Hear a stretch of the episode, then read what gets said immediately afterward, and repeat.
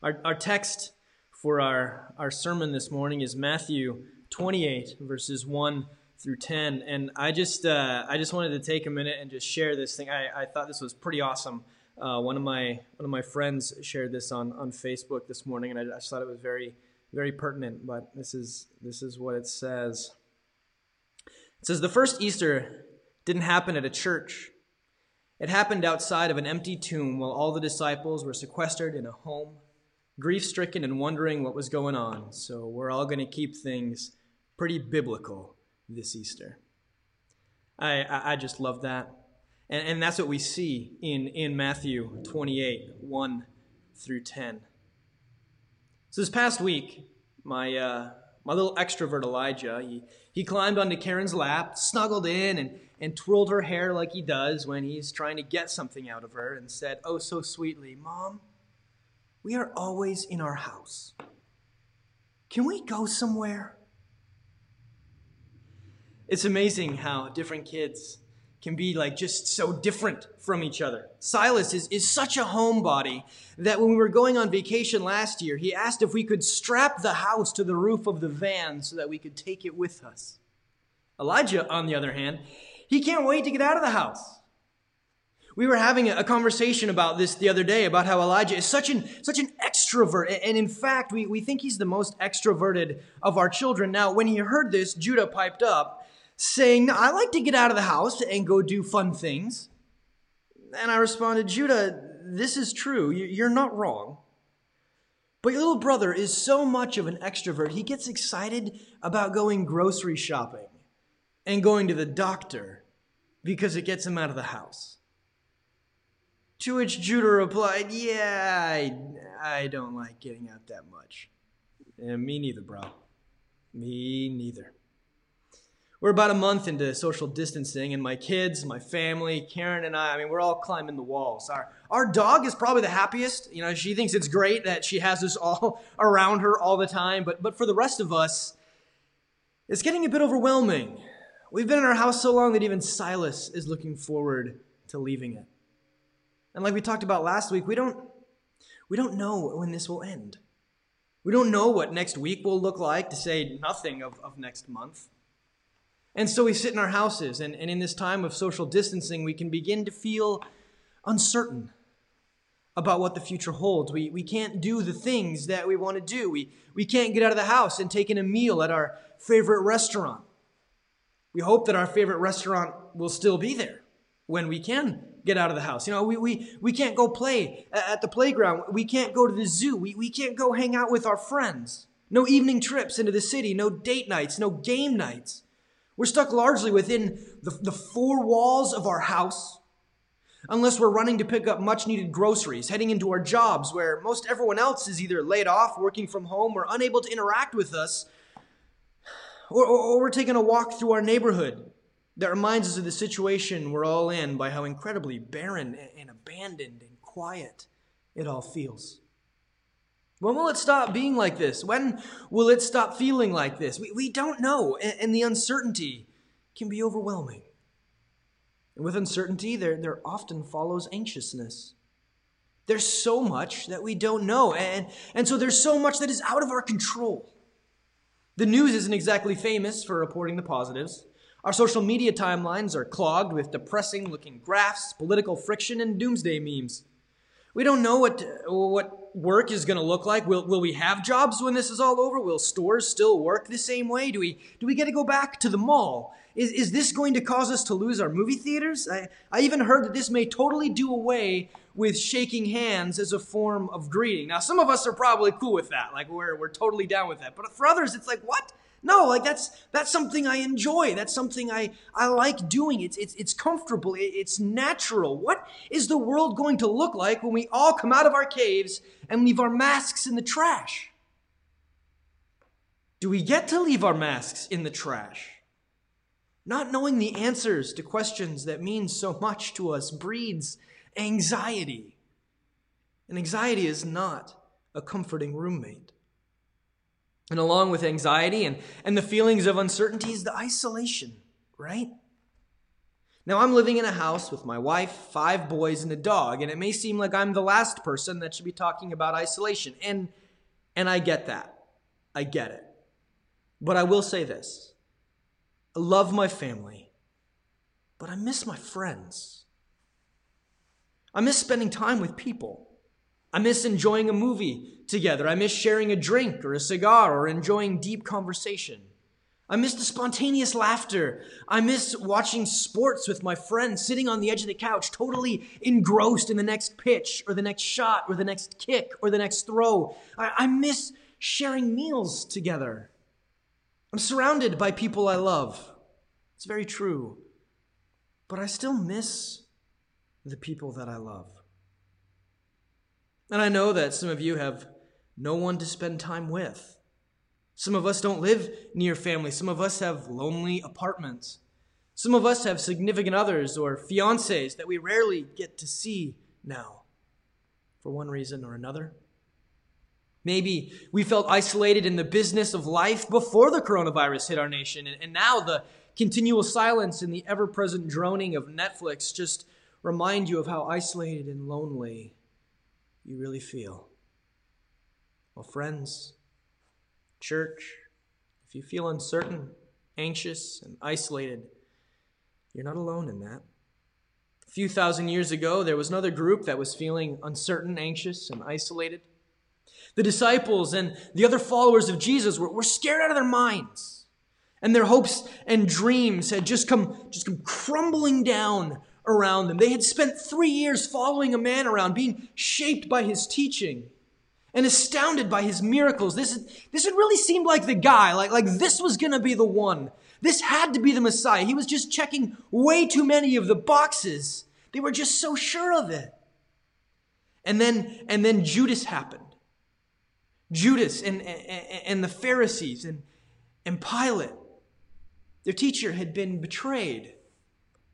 And through this betrayal, he had been handed over to the governor and put on trial. And the governor, to keep a riot from breaking out, had ordered their teacher, their mentor, their leader, they had ordered him put to death. And so Jesus, their dear friend, had been crucified at the place called the Skull. And now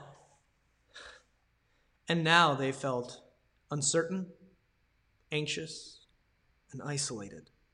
They had followed a man who had now been declared a heretic, a man who had died for his heresy, that this heresy he'd been accused of. They were linked to him. The ties that they had to their old lives, those are now strained. According to their courts and to popular opinion, they had spent 3 years being linked to a madman. And so they hid in their houses, completely uncertain and anxious about what their futures held. And so for the disciples, their isolation, anxiety, and uncertainty, it began to turn into doubt and into fear. What were they going to do? What were they going to do? If they left their houses, they could be arrested. They could, maybe not be put on a tree, but they would be arrested, jailed, and possibly put to death by some other means. Or maybe people didn't care enough anymore. They'd killed the leader. Maybe the courts wouldn't care about who his followers were. Except that now they had to live with the shame that they had followed a heretic. And if they were confronted, what would they do? Would they stand firm? Would they speak against this accusation of heresy and stand firm in what they had once been so certain of, that Jesus was the Messiah? Or would they do what one of their strongest, one of their leaders, what Peter had done? Would they deny him? Is this what God wanted? Jesus just checked so many of the boxes. How could he not be the guy? How could he not be the Messiah that they had waited so long for? And so the disciples, they're stuck in their houses, uncertain as to how to move forward. Their whole world turned upside down, and their shame just set before them. And we understand the shame, don't we? Sitting in isolation, uncertainty, and anxiety doesn't tend to bring out the best in people. In fact, it tends to cause us to focus on what is worst about us. We get more self-centered. the parts of our personalities that we're not so fond of begin to creep up to the surface. When we are isolated, uncertain, and anxious, it is oh so easy to enter self-preservation mode. Our vices become so much more attractive because we want to feel better, and they make us feel better for a little while, at least. And then our shame knocks on the door, and we realize that we've failed again, and what follows is guilt and depression, and we want to feel good again, and the vices are right there, and so our shame is never far away. How are you doing with that? And where do we go from here? Well, this is a sermon, and this is Easter Sunday, and I've been talking for a while without having read a scrap of Scripture, so I'd say it's just about the perfect time to find out what happened in Jerusalem those many years ago and see if it has any implication for us today. We read our text, Matthew 28, verses 1 through 11. Now after the Sabbath, toward the dawn of the first day of the week, Mary Magdalene and the other Mary went to see the tomb. And behold, there was a great earthquake, for an angel of the Lord descended from heaven and came and rolled back the stone and sat on it. His appearance was like lightning, and his clothing white as snow. And for fear of him, the guards trembled and became like dead men. But the angel said to the women, "Do not be afraid, for I know that you seek Jesus, who was crucified. He is not here, for he is risen, as he said. Come and see the place where he lay. Then go quickly and tell his disciples that he is risen from the dead. And behold, he is going before you to Galilee, where you will see him. See, I have told you." So they departed quickly from the tomb with fear and great joy and ran to tell his disciples. And behold, Jesus met them and said, "Greetings." And they came up and took hold of his feet and worshipped him. Then Jesus said to them, "Do not be afraid. Go and tell my brothers to go to Galilee, and there they will see me." Thus ends the reading. Let's pray. God, we thank you for your word is truth. God, I pray that you would speak to us through your word this morning, that you would perform the miracle that feeds our souls. I pray this in your name. Amen. Well, thank God for women. All the men are huddled together trying to figure out what the future is going to look like, right? And the women are like, you know, that's cool. Do your thing. Do what you need to do. Make all the plans and try to figure out where we go from here. And while you're doing that, we're going to go and we're going to go bless the memory of our friend. We're going to go do what needs to be done. We're going to go and treat the body of our friend and teacher and give it the respect that it deserves. And so they set off to this grave, but when they get there, what do they find? The stone has been rolled away, and the entrance of the tomb, or from the entrance of the tomb, and the angel of the Lord is chilling on top of it. He's just hanging out on the stone, and the guards are so scared of him, they're like dead. They just fainted. They fainted dead away. They're laying on the ground, and the angel is chilling on top of the stone, and the ladies are understandably freaked out. But the angel says, "Do not be afraid. I know that you're here looking for Jesus. Don't be afraid. He who was crucified, he isn't here anymore. He's no longer here, for he has risen just like he said he would. Come and check it out for yourselves. You can see this is where they put his body, but it's here no more. And then go and tell the disciples. Tell them that Jesus has risen and that he is going ahead of you and that he will meet you in Galilee where you will see him. I have now delivered my message. Go." And the ladies, they glance around the tomb, and then they run to meet the disciples, understandably freaked out, right? Like, we get this. They're super excited, but they're a little freaked out. And on the way to meet the disciples, Jesus meets them. And he greeted them. And there on the road, they worshiped him. And then Jesus, after having spent some time with them, sent them on to get the disciples.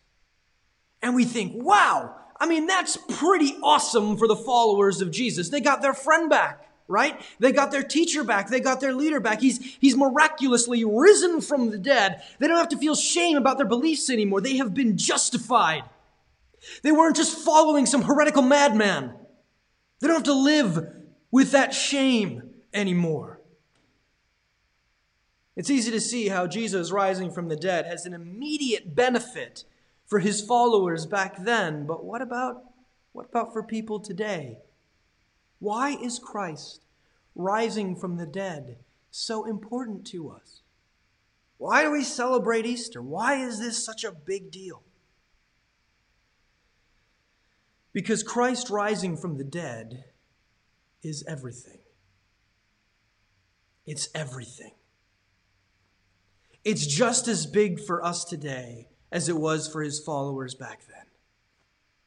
As the women were running back to tell the disciples, and as the disciples digested this information, they didn't even realize how big it was. At that precise moment, they couldn't grasp the full implications of what Jesus rising from the dead meant, not only for their present physical circumstances, but for their deep spiritual needs. The same deep spiritual need that each of us has. The need to be reconciled to God. God wants to have a relationship with us, with you and with me. But he couldn't have the relationship that he longs to have because of our sin. God created us. Yes, he loves us. Absolutely. But he couldn't have the deep personal relationship with us that he wanted to have with us because our sin had separated us from him. His perfection could not be in relationship with our sin. And so he sent Jesus. Sent as a baby, fully God and fully man. Since he was fully man, he faced all the temptations and struggles that we face, right? He had to be potty trained. He fell down and skinned his knees. His voice changed. He went through puberty. And he was tempted by sinful vices that each of us is tempted by. However, being fully God, he did not give in to temptation, but lived a sinless and perfect life. When his ministry began, he went and collected a motley crew of men whom he befriended, taught, and instructed. He performed miracles, healing the sick, feeding the hungry, and unwrapping the mysteries of the Scriptures, while at the same time laying out a few mysteries of his own. The established religious system was not on board with this new teacher. They did not like his insights, they did not like his following, and they feared his power. And so his enemies arranged for his betrayal, his trial, and his conviction. Sentenced to death on a cross. And though his enemies arranged it, this had been the plan all along. This is why God had sent his son, for as Jesus carried that cross up the hill to Golgotha, the place of the skull, to Calvary, he bore not just that chunk of wood, but also the sins of the world. The sins of the past, the sins of the present, and the sins of the future. He bore it all to the cross, and to the cross Jesus traded his perfection for our sinfulness, becoming so intimate with our sin that the Bible tells us that he became sin. Jesus became sin on the cross. And there God abandoned him. For as we remember, God could not have relationship with sin. That was the whole problem in the first place. And so because Jesus bore our sin, became our sin, God abandoned him and let him die. And in so dying, Jesus paid the price for sin, the price that we could not because of our sinfulness. But all of that is just a sad story. It doesn't mean anything if he didn't also rise from the dead. When Jesus rose from the dead, he defeated death. Death, along with Satan and his followers, they had claimed victory on Friday night. The Son of God hung dead on a tree. But with the resurrection, Jesus solidified his power over death. He ended the celebration of Satan. Paul tells us in Romans chapter 6, verse 9, that because of his resurrection, death no longer has mastery over Jesus. He cannot die again. Death has been defeated. Where, O death, is your sting? Where, O hell, is your victory?